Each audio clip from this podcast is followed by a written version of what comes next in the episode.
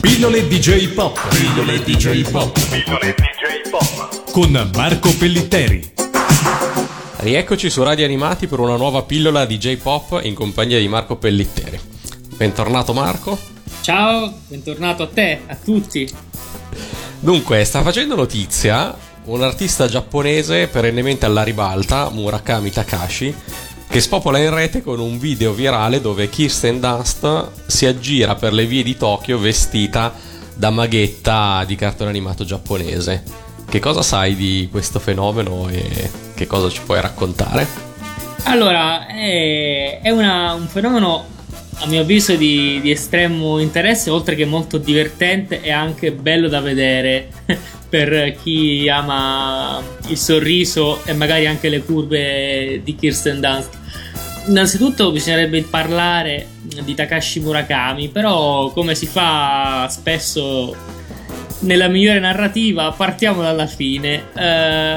Questo video che tu giustamente definisci virale perché lo si vede dappertutto in rete, scompare per presunta violazione del copyright da YouTube, ma poi lo si ritrova in mille altri siti o portali che presentano l'opzione video.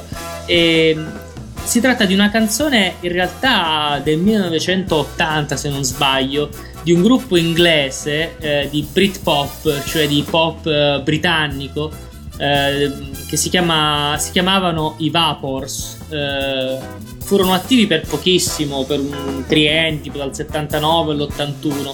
E in sostanza la loro canzone simbolo, quella che li ha resi famosi anche al di là dei confini nazionali, è appunto turn in Japanese, cioè diventare, trasformarsi in giapponesi.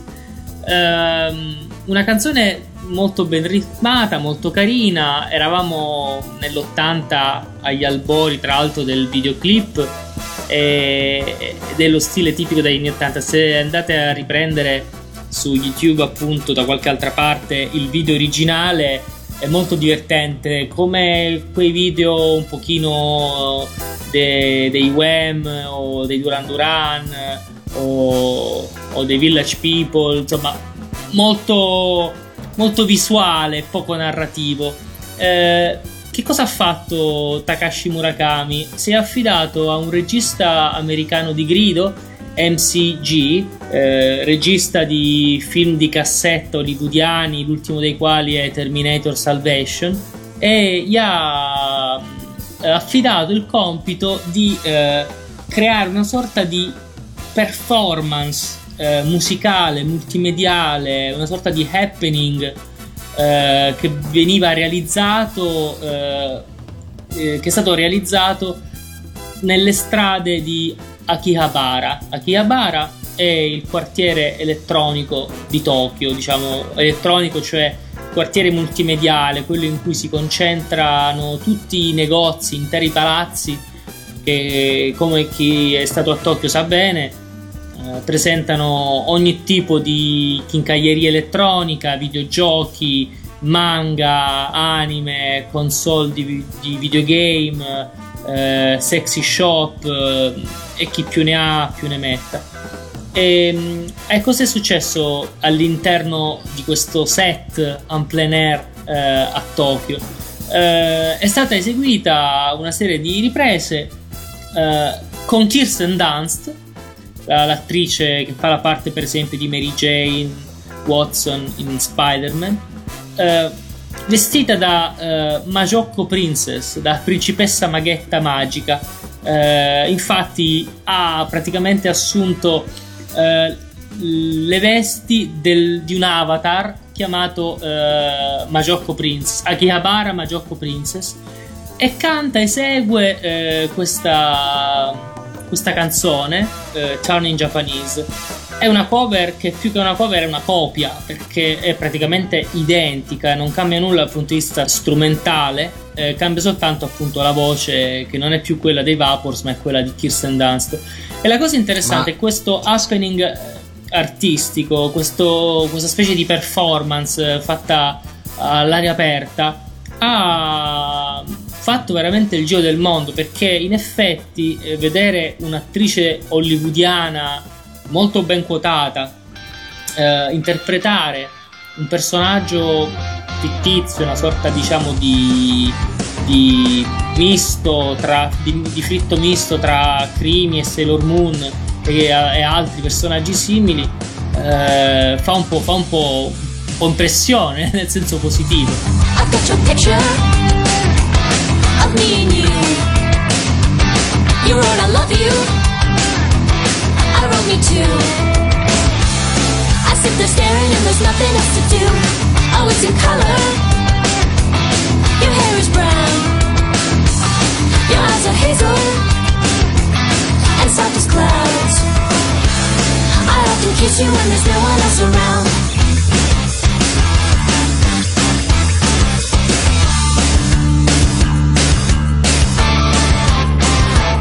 I've got your picture, I'd like a million of you all on myself.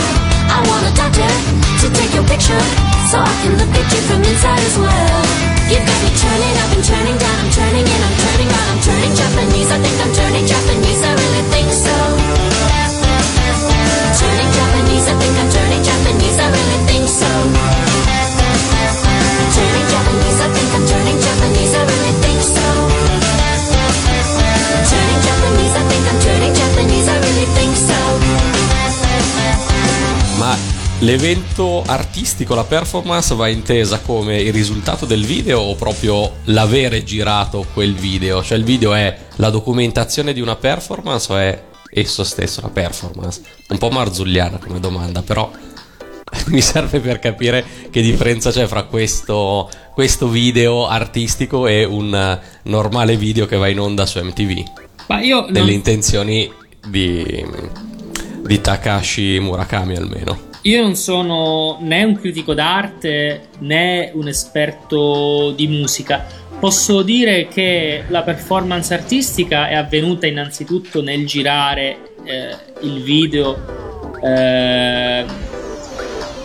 Akihabara, e il risultato, che non è che abbia qualcosa in sé di particolarmente artistico, in realtà è una provocazione molto interessante, che è una sorta di corollario rispetto all'attività artistica vera e propria di Murakami, che basa moltissimo della sua arte, ma anche delle applicazioni commerciali della sua arte, sul mondo estetico dei manga e degli anime. Ora il fatto, come dicevo poco fa, che Kirsten Dunst appaia vestita sostanzialmente da personaggio giapponese genera nello spettatore, specialmente occidentale a mio avviso, più che in quello giapponese di cui alla fine ci interessa poco francamente, una sensazione quasi straniante, perché il titolo stesso della canzone, Turn in Japanese, trasformarsi in giapponese, sta a indicare che in effetti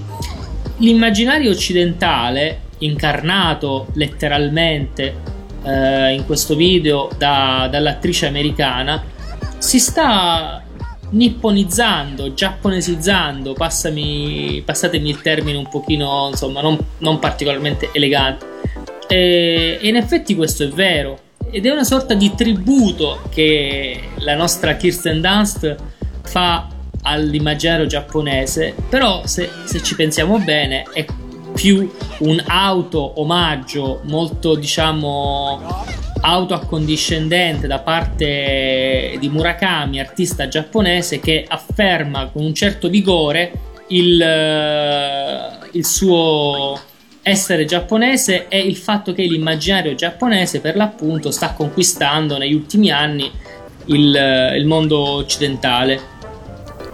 Oltre a questo video di Kirsten Dunst, quali sono le opere, non so come chiamarle, le performance più famose di Murakami e maggiormente legate al mondo degli anime giapponesi? Allora, Murakami è un artista che è estremamente quotato a livello internazionale. Le sue opere sono state per esempio esposte al Guggenheim e nei maggiori musei americani e anche europei.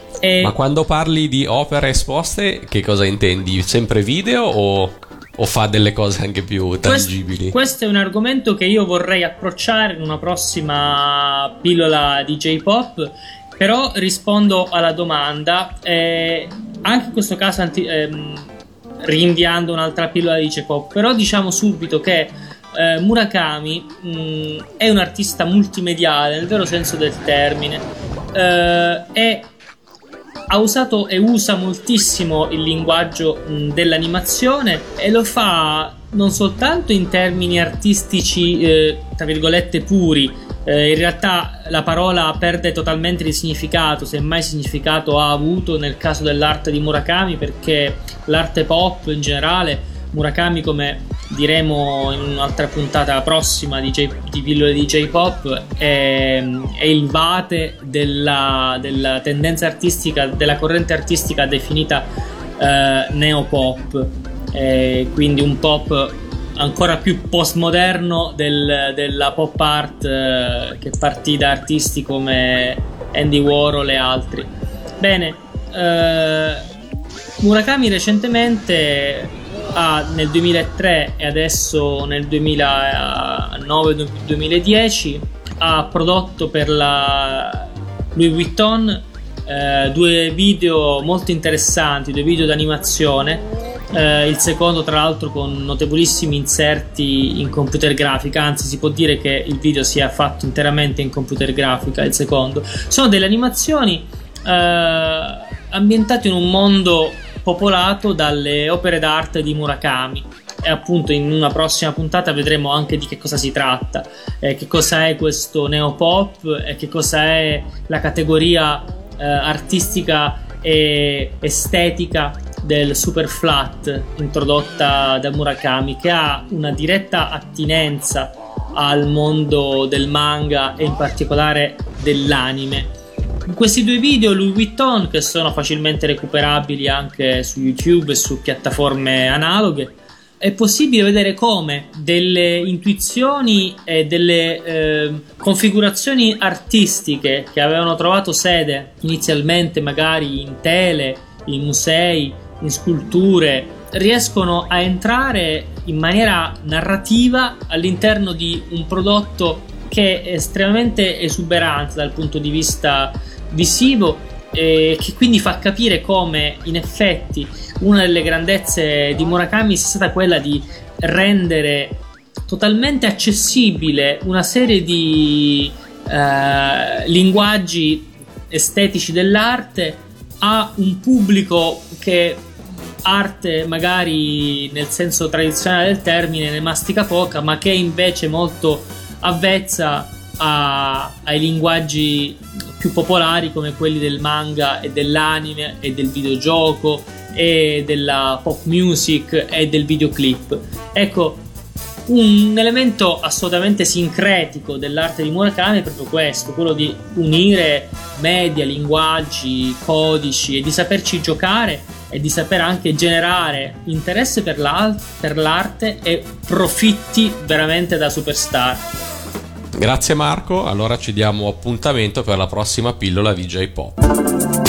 Pillole di J-Pop, pillole di J-Pop, pillole di J-Pop, con Marco Pellitteri.